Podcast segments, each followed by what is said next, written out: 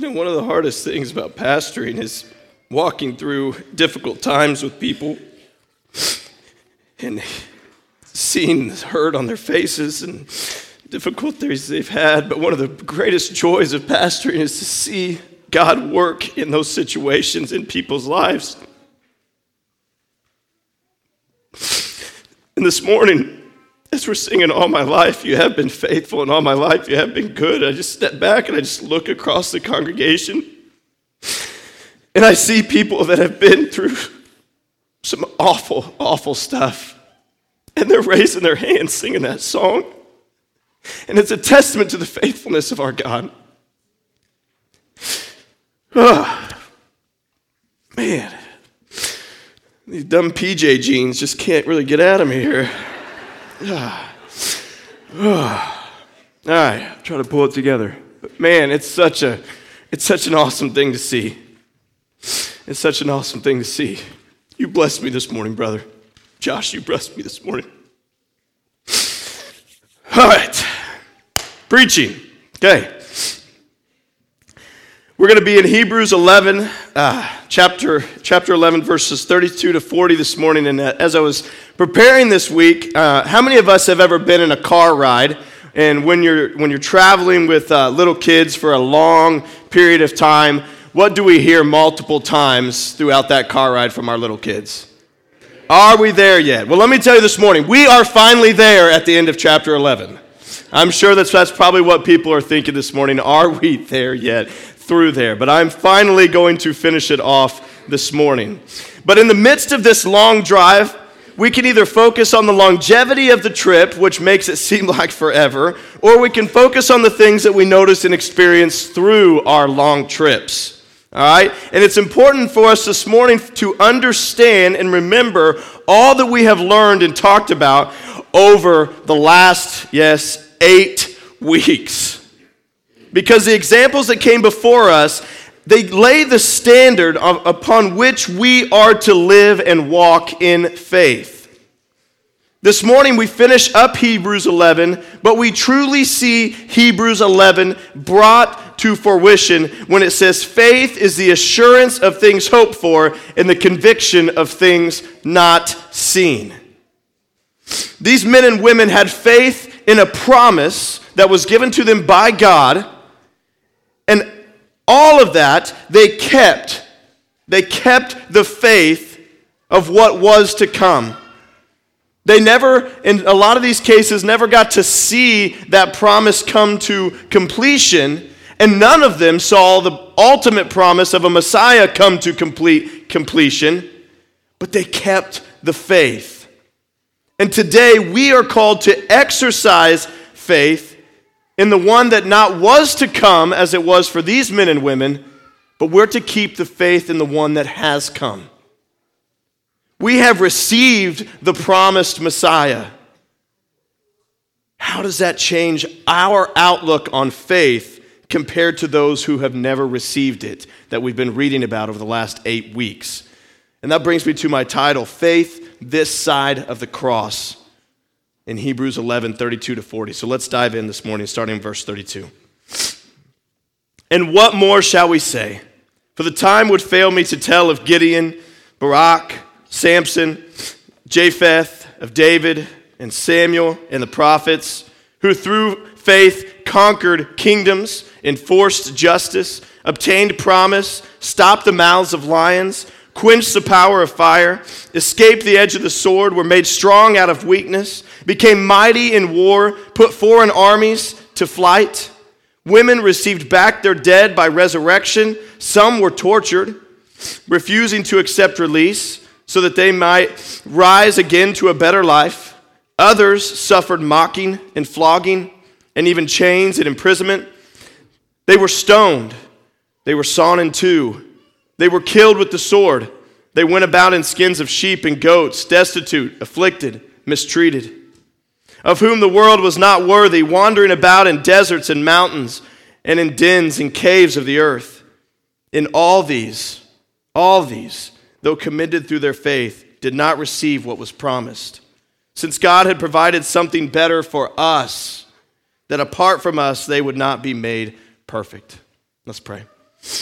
Heavenly Father, Lord, we come to you right now. We thank you for your word. God, I thank you for your faithfulness this morning. And Lord, I thank you for the, the faithfulness, Lord, that is evident among the people here at Providence. God, I thank you for the amazing things that you're doing in the lives of these people. And Lord, that's not a testament to us as a leadership team or to this church and ministries and things we do. Lord, that's solely a testament to your faithfulness. And Father God, how you are a good God that we can trust and we can put our faith in. And this morning, I pray, God, as we look at these individuals, Father God, that kept the faith despite never receiving the promise, I pray, Lord, that we could follow that example. And Lord, that we could live our faith out knowing what happened at the cross, knowing that you sent your son down to die for us. Father, this morning I ask, Lord, that you would just empty me of myself and fill me with your spirit, Father God, to deliver this message, not from me, but from you. And let us all have open ears and open hearts to receive what you have this morning. Lord, we ask all these things in your Son's holy name. Amen. So, the first thing, we have three points I want to bring out this morning, and that is faith over circumstances, faith through circumstances, and ultimately faith in Christ. If we look at the passage, I think it breaks itself down to uh, lend to those type of those three outlines here. But we see in verse 32 the author starts off being everyone's favorite pastor. See if you read that and what more shall i say? For time would fail me. All right? So he understands that time's important to the listeners and if he keeps going about other men and women of the faith which he could do they may miss sunday school they may be late for their lunch plans so he wraps it all up and says listen for the sake of time i'm going to bring it together everybody's wondering, can Josh do that this morning? I will try my best. But all jokes aside, the author truly is torn to not mention many others in the faith that have kept it their entire lives. He's listed out several men and women as we've gone through here in chapter 11, but there's so many more to mention. But he goes on and mentions briefly some individuals, individuals that maybe we are very familiar with. Individuals like Gideon, who boldly destroyed idols and was mightily used by God to defeat a much larger, larger army of the Midianites. Midianites, not Mennonites. Yes. Gideon's our friend, I would imagine. All right? Barak or Barak, I don't know, who led the people of Israel in a dramatic victory over the Canaanites. Samson, who was used mightily of the Lord to defeat the Philistines. Jephthah, who was used for God to defeat the, defeat the Ammonites, and David, who was a man after God's own heart.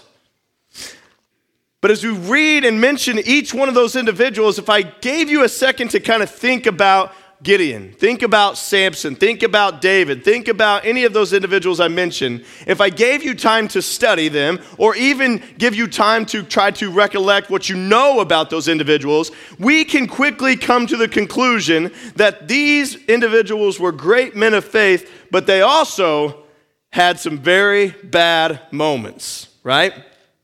They had some really bad moments. We know about Samson and Delilah. We know about David and Bathsheba. We know how Gideon was disobedient. We know these stories of these men and how their sins and their failures could have defined them. But here we see in Hebrews 11 that their sins and their failures did not define them, but what did? Their what? Faith. Their faith. And this is a great reminder to us that we do not have to be perfect, spotless beings in order to have faith or be identified with our faith. Faith is understanding that we have blemishes. It's understanding that we have imperfections. It's understanding that we have sin. And understanding those things, we realize that in ourselves we're not capable of doing the things that God has asked us to do. Therefore, we must put our faith in someone who can. The perfect, spotless Lamb of God. David Guzik makes a point in his Enduring the Word commentary by saying this. In listing out these individuals, this shows that weak faith is better than unbelief. Weak faith is better than unbelief. And you don't have to be perfect to make it in to God's hall of faith. Let's not look at these men and women and think that they are just these perfect beings that never sinned and never had any sort of problem in their life. We can go back to Abraham and remember how he tried to take things into his own hands and try to make him have a son, and that didn't work out for him too well. So even Abraham had faults. Moses didn't even couldn't even enter the promised land because he disobeyed. So, these men and women that we talk about, we have to understand that they are not defined by their sins, but they're defined by their faith.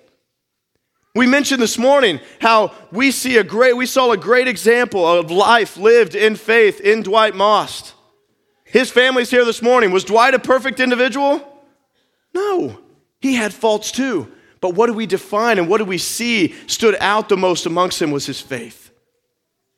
Brothers and sisters, I think it's important for us that we understand that we do not have to be perfect individuals in order to have faith in God. But we are imperfect individuals who need to put our faith in God because of our imperfections. Our trust and our faith do not happen most of the time because we think we're capable of doing the things that God has called us to do on our own strength and on our own abilities. But it comes to us understanding our sin, understanding our total depravity, to understand that we need to put our faith in someone who is perfect. That's how faith begins, right? If we go back to the very beginning of the times when you became a Christian, it got to the point where you had to recognize your sin, right? You had to recognize your need for God before you could ever, ever put your faith in Him.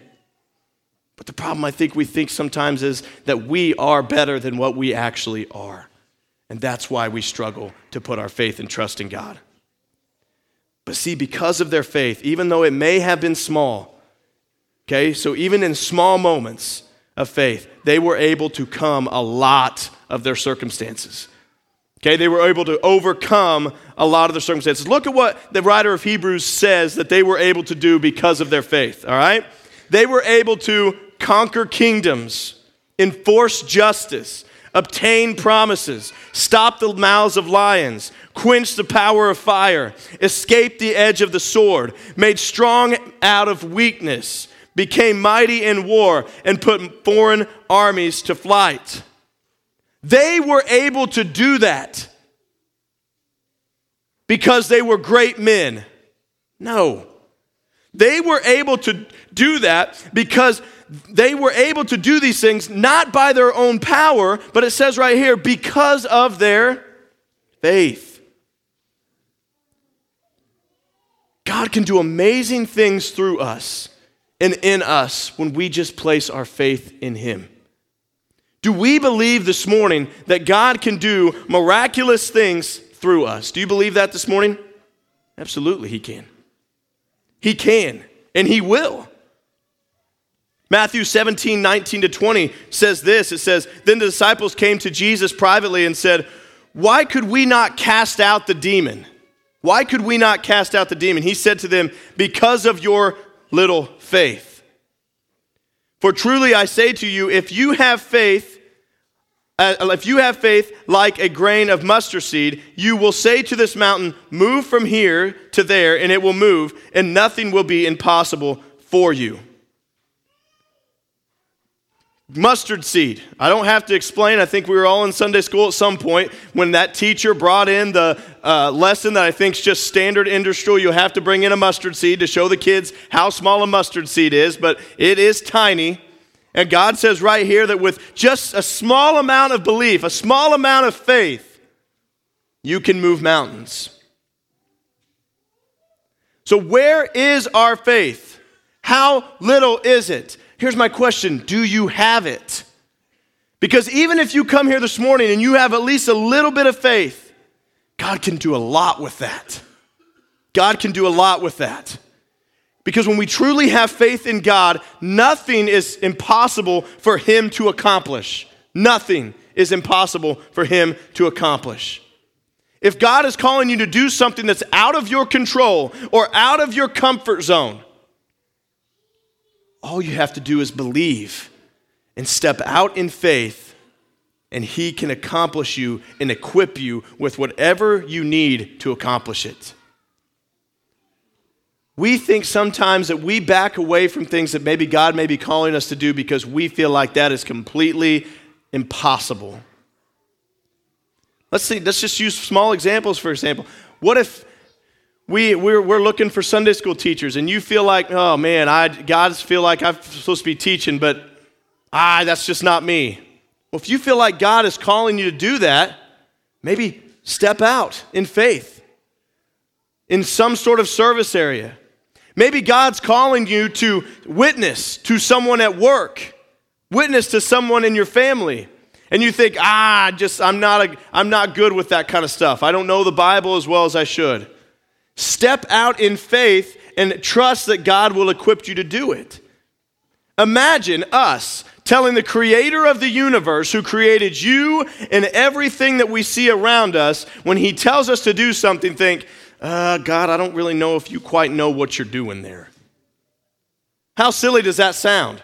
But that's what we do when we don't step out in faith when God calls us to do something. We're taking into question His power and His ability to accomplish it. We can overcome our circumstances through faith. Now, we need to be careful in saying that because we do have this whole view of evangelism that has been coming out that we can do all these type of things and if you just have faith that God will bless you with whatever you asked for. Right? We've seen those people before. If, if, if you're sick, you just don't have enough faith. If your bank account's draining, it's because you don't have enough faith. If you're not able to heal these people, it's because you don't have enough faith. Let's be careful for a second because we also see that just because we have faith doesn't always mean that we're going to be able to overcome every bad thing that comes into our life. Because, yes, we can have faith over our circumstances, but then another blessing that we just don't really notice too much is that God also gives us faith through our circumstances, right? In understanding that when we are faithful, nothing is impossible for God to do in us, but it's also too important that faith doesn't always mean good things are going to happen in our life. I hope that's not news to you this morning, but if it is, I'm glad you're hearing it today. That just because you have faith in God does not mean that your life is going to be rainbows and unicorns. The Christian life is difficult there's persecution, there's suffering, there's difficult times. We are called to not be in the world, but be set apart from the world. So if we're called to be set apart from the world, obviously the world is going to have issues with us, right? Because we're different. And that's what happens. Can God accomplish great and miraculous things through our faith? Absolutely, He can. But that's not always how it works. Remember what was defined in verse 2 of Hebrews 11 as faith. It's faith is the conviction of things not seen. When we go through difficult times, we may not be able to see the other side of the suffering or the tribulations that we may be going through. And just because we can't see the purpose in our sufferings doesn't mean that we can't have faith in God through our sufferings. Many people think that, man, if I could just see the purpose in why I'm struggling in my marriage, or if I could just see the reason why that uh, I, I lost a child or I lost a loved one, or if I could just see the reason why I'm struggling in my job, or why I got laid off, or why, why, why, why, if we think that if we can see the end result, that it would make it easier for us to go through those trials and circumstances. But in essence, is that truly faith? What are we putting our faith in at that point? The end result, not in the one that knows the end result. Faith is not knowing, but trusting that He is good. True, genuine faith is based on the promise that is to come, not in what currently is in front of us. Because if that were the case, then we would lose faith based on circumstances all the time, right? Every time something bad would happen in our life, we're like, oh, God, you're not here. Where are you at? Something's going on. I don't see you. Where are you at? And we would lose faith with every little trial that came our way. But as we read in verses 35 and 38, we read that these men and women of faith, what does it say was happened to them? These men and women of faith that were mentioned in Hebrews chapter 11, it says that they were tortured, mocked, flogged, which means beaten, imprisoned, stoned, sawn in two, killed with the sword afflicted, mistreated, and cast out by the world. And let's be honest, this is not something that we would expect to find here in this passage that's been talking about these great men and women of faith who, because of their faith, they were able to part Red Seas. Because of these, these men of faith, they were able to have children at such a late age. Because of these men of faith, they were able to do all these miraculous things. And now, here at the end of chapter 11, we're talking about men and women of faith that were killed and tortured and beaten. Okay, take me back to the verses before. That was a lot easier for me to swallow. But what about faith through circumstances? Faith through trials. Charles Spurgeon said this If we cannot have faith in God when circumstances to be, be, seem to be against us, we do not have faith in Him at all. Let me repeat that. If we cannot have faith in God when circumstances seem to be against us, we do not have faith in Him at all. You don't get to pick and choose when you have faith in God. We trust God when things are good. Yeah, that's easy. What about when things are bad? Do you understand that suffering is a part of being a disciple of Christ? That suffering is a part of being a part of the body of Christ. As we read in the New Testament disciples, we, and we read throughout church history, and we read about current missionaries overseas, and we see a common trend in the church, in the people that put their faith in God in the church, and that's persecution and suffering that happened in their lives. Josh, that doesn't sound like the faith that I signed up for. I thought that if I accepted Jesus into my life, that everything would be great and everything would be good. Do we understand what it means to be called a disciple of Christ? It's not what many evangelists and churches have made it out to be today. But the call is clearly found in Scripture, which is where we should always look for our answers. Matthew 16, 24 to 26 says this It says, Then Jesus told his disciples, If anyone would come after me, let him deny himself and take up his cross and follow me. For whoever would save his life will lose it, but whoever loses his life for my sake will find it. For what will it profit a man if he gains the whole world and forfeits his soul? Or what shall a man give in return for his soul? Do we understand? This is a quote by Michael Kruger in his book, Hebrews for You, that God's people may suffer in the present, but they will receive glory in the future. That is faith defined in that quote. God's people may suffer in the present in what we can see, but they will receive glory in the future of what we cannot see.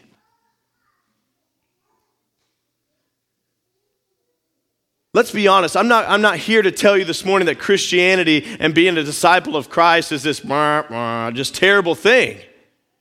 No, it's, I'm telling you this morning that there's no greater joy and peace that you could experience than being a part of Christ because, listen, when you think about it, there's nothing that this world can do that can hurt us.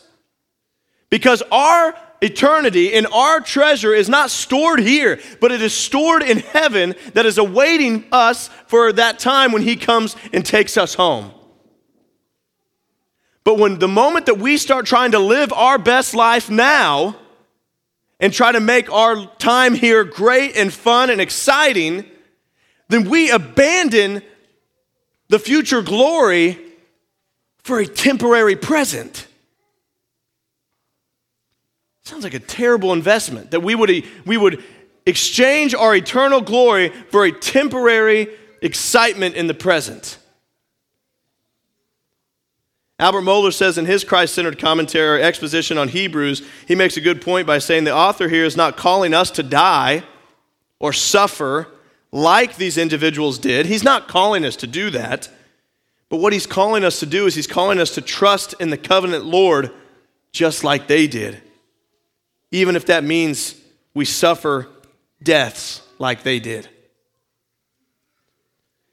See, when we talk about living in faith, let me just let me be honest because I've been here. When we talk about living in faith, I think that we instantly start to think radically when it comes to living in our faith. We think that we, in order to live in faith, we are to sell off all of our possessions, quit our jobs, move to a third world country, and be all about God. For some people, they're called to that but others are not. If God's calling you to sell off your possession and quit your job and move to a third world country, we're backing you 100%. But let me ask you this that is not what trusting God is only about. I think sometimes when we think about, we say, hey, step out in faith, people start to get a little bit scary and start to think, oh, that means I've got to like change my whole entire life and I've got to sell everything and do everything. Well, let me ask you a question okay? Or let me tell you something and then ask you some questions.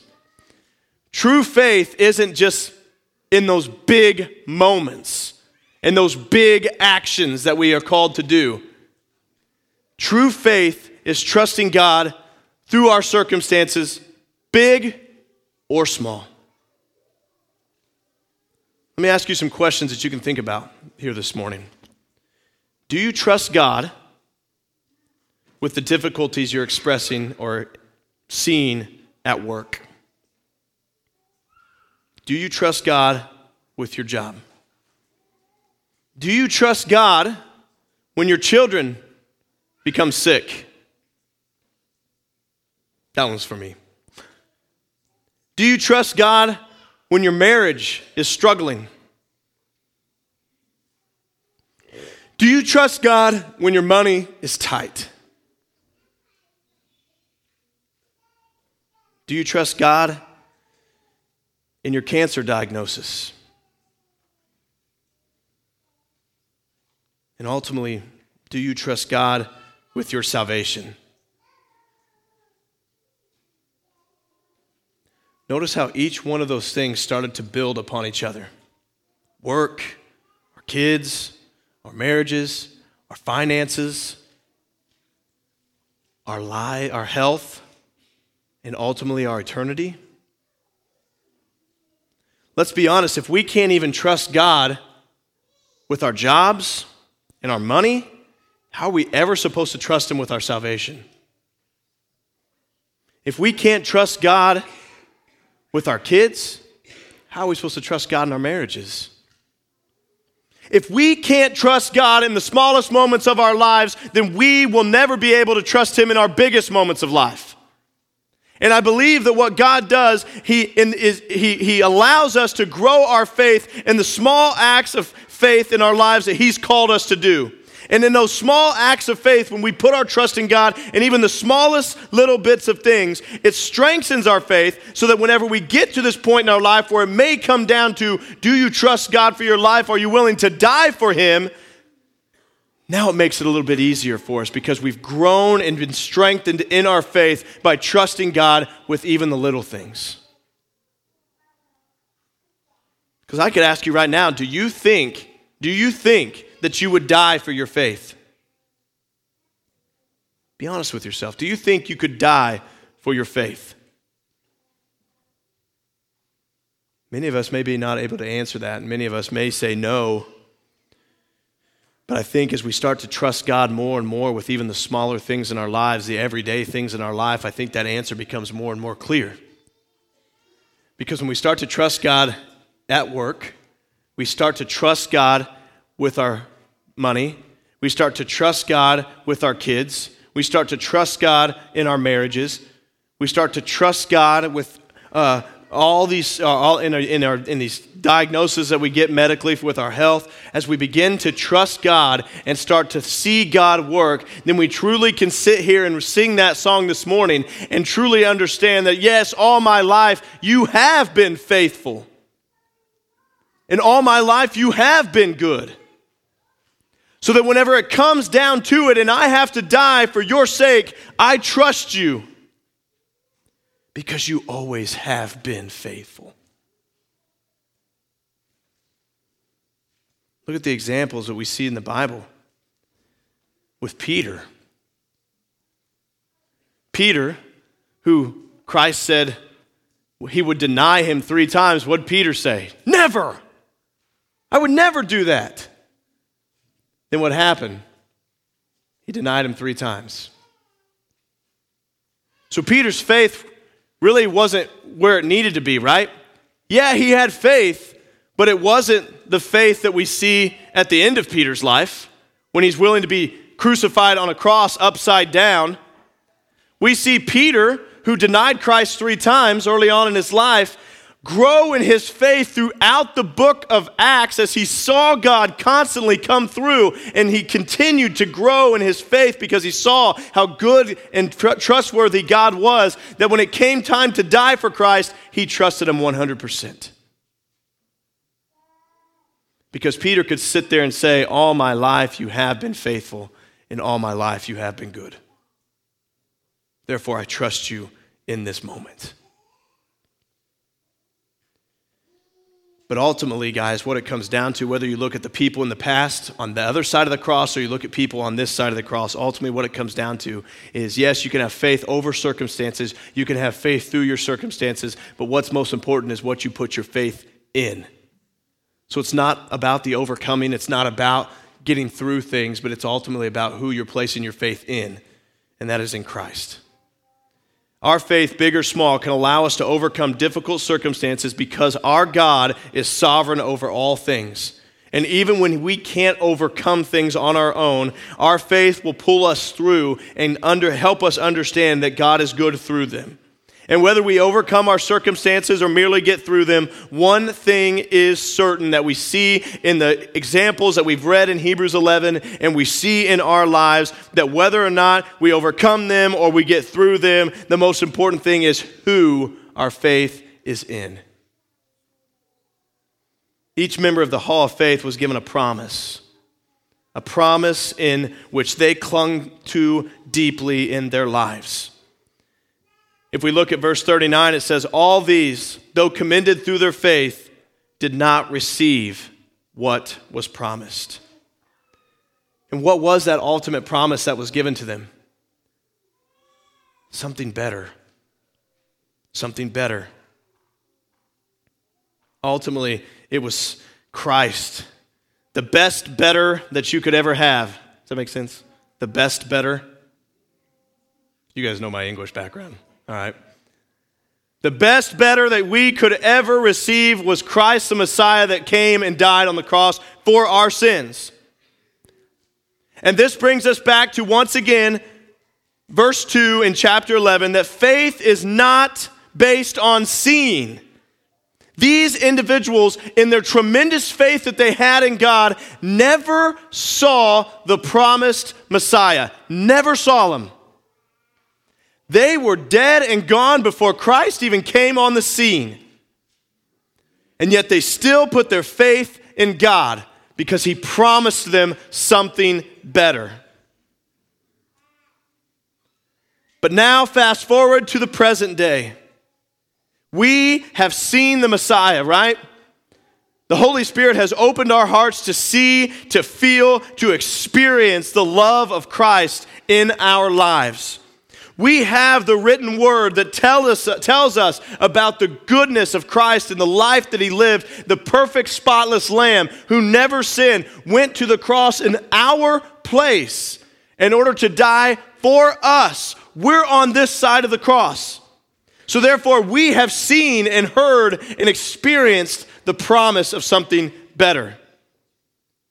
We have a much clearer and understanding of the gospel than all of these men and women in Hebrews 11 did. Therefore, let me ask the question shouldn't it be easier for us to have faith? Because we have seen and experienced and know of what is to come? If you read here, it says, God having provided something better for us means we are provided something better. Seeing and enjoying the completed work of Jesus on our behalf, and therefore we have much more reason to hold on to the faith and let, not let us get discouraged during difficult times or defeat us because we know, we know that Christ came and took care of our eternity on that cross. And then we fast forward a little bit farther and we read in Revelation how one day he will come back. He will return to take us to something even better.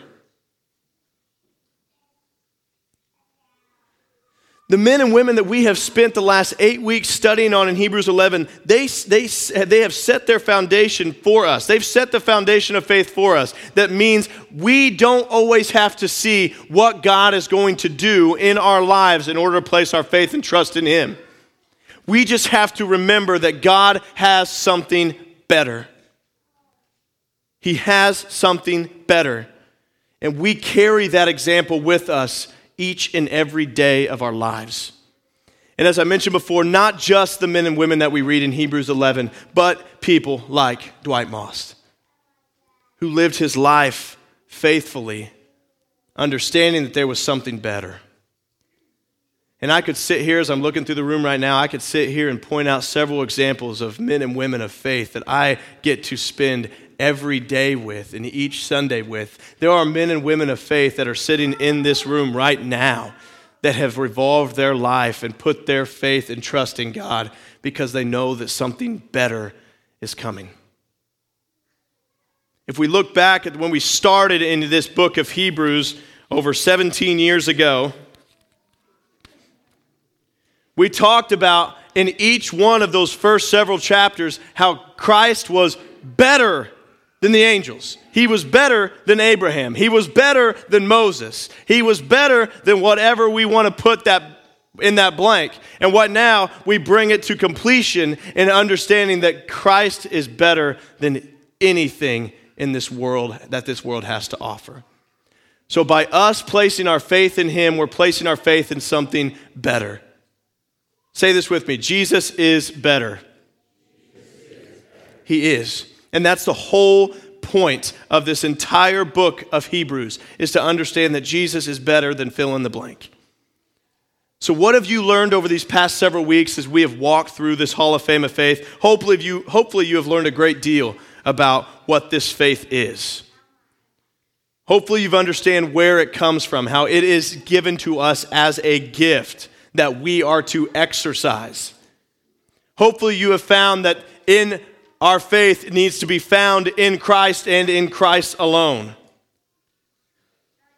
And as we, as the people of God, just as Abel, Enoch, Noah, Abraham, Sarah, Isaac, Jacob, Joseph, Moses, Rahab, Gideon, Barak, Samson, Jephthah, David, and Samuel did, we are called to trust God and walk in faith.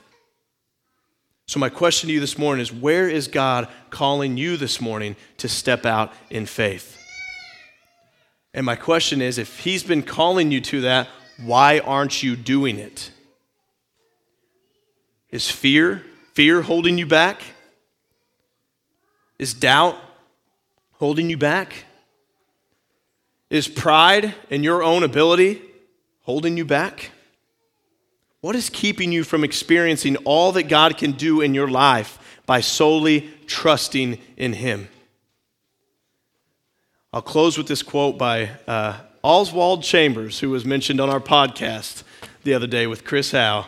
He didn't even know that I put this in here, and you know he mentioned Oswald Chambers, and this quote was in here. But Oswald Chambers says, "Faith never knows where it is being led." But it loves and knows the one who is leading. It's a beautiful way to close out Hebrews 11. Faith never knows where it is being led, but it loves and knows the one that is doing the leading. That's the key. Who, not what, your faith is in. Christ our Savior. Let's pray. Dear Heavenly Father, Lord, we come to you right now, Lord, we thank you, Father, for the examples that you've given us in Hebrews 11. God, I thank you, Father, Lord, that you have allowed us to see, Father God, what it is, this faith that we're supposed to uh, exercise, this great gift of faith that you've given us, Lord. I thank you, Father, Lord, that you have fully explained this to us in your word. And Father God, as we understand it, Lord, that's just the beginning of faith. Lord, to understand it is, is the beginning, but Father God, to truly exercise it and walk in it is the next step. And Father, I pray, Father, Lord, just as these men and women that we've read about, and Lord, the men and women that we see amongst us each and every day have stepped out in faith, Lord, I pray, God, that you would allow us to gain the courage, Father God, to step out in faith. Lord, not just in the big moments, Lord, that we would, we would if, if we're feeling called to overseas mission, Father God, I thank you for that. That's great. But Father God, not all of us are. But you're just asking us, Father God, to trust you in the small things, with work, with, with our kids, with our marriages, Father God, with our money. Whatever it may be, Lord, you're calling us to trust you not just with certain things, but all things. And Father God, it is entrusting you with all those things, Father God, that we come to an understanding of how good you truly are. And Lord, just as these men and women probably got to the end of their lives, Father God, or got through these circumstances or trials that they went through, Father, I thank you, Father, Lord, that they could probably look back and say, Lord, all my life you have been faithful. And all my life you have been good. Father, I thank you for that opportunity, Lord, that you give us to see and experience your goodness each and every day. Father, continue to help us walk in that faith daily and share that faith with other people. Father, we thank you for sending your Son down, who is worthy of our faith and our trust. We ask all these things in your Son's holy name. Amen.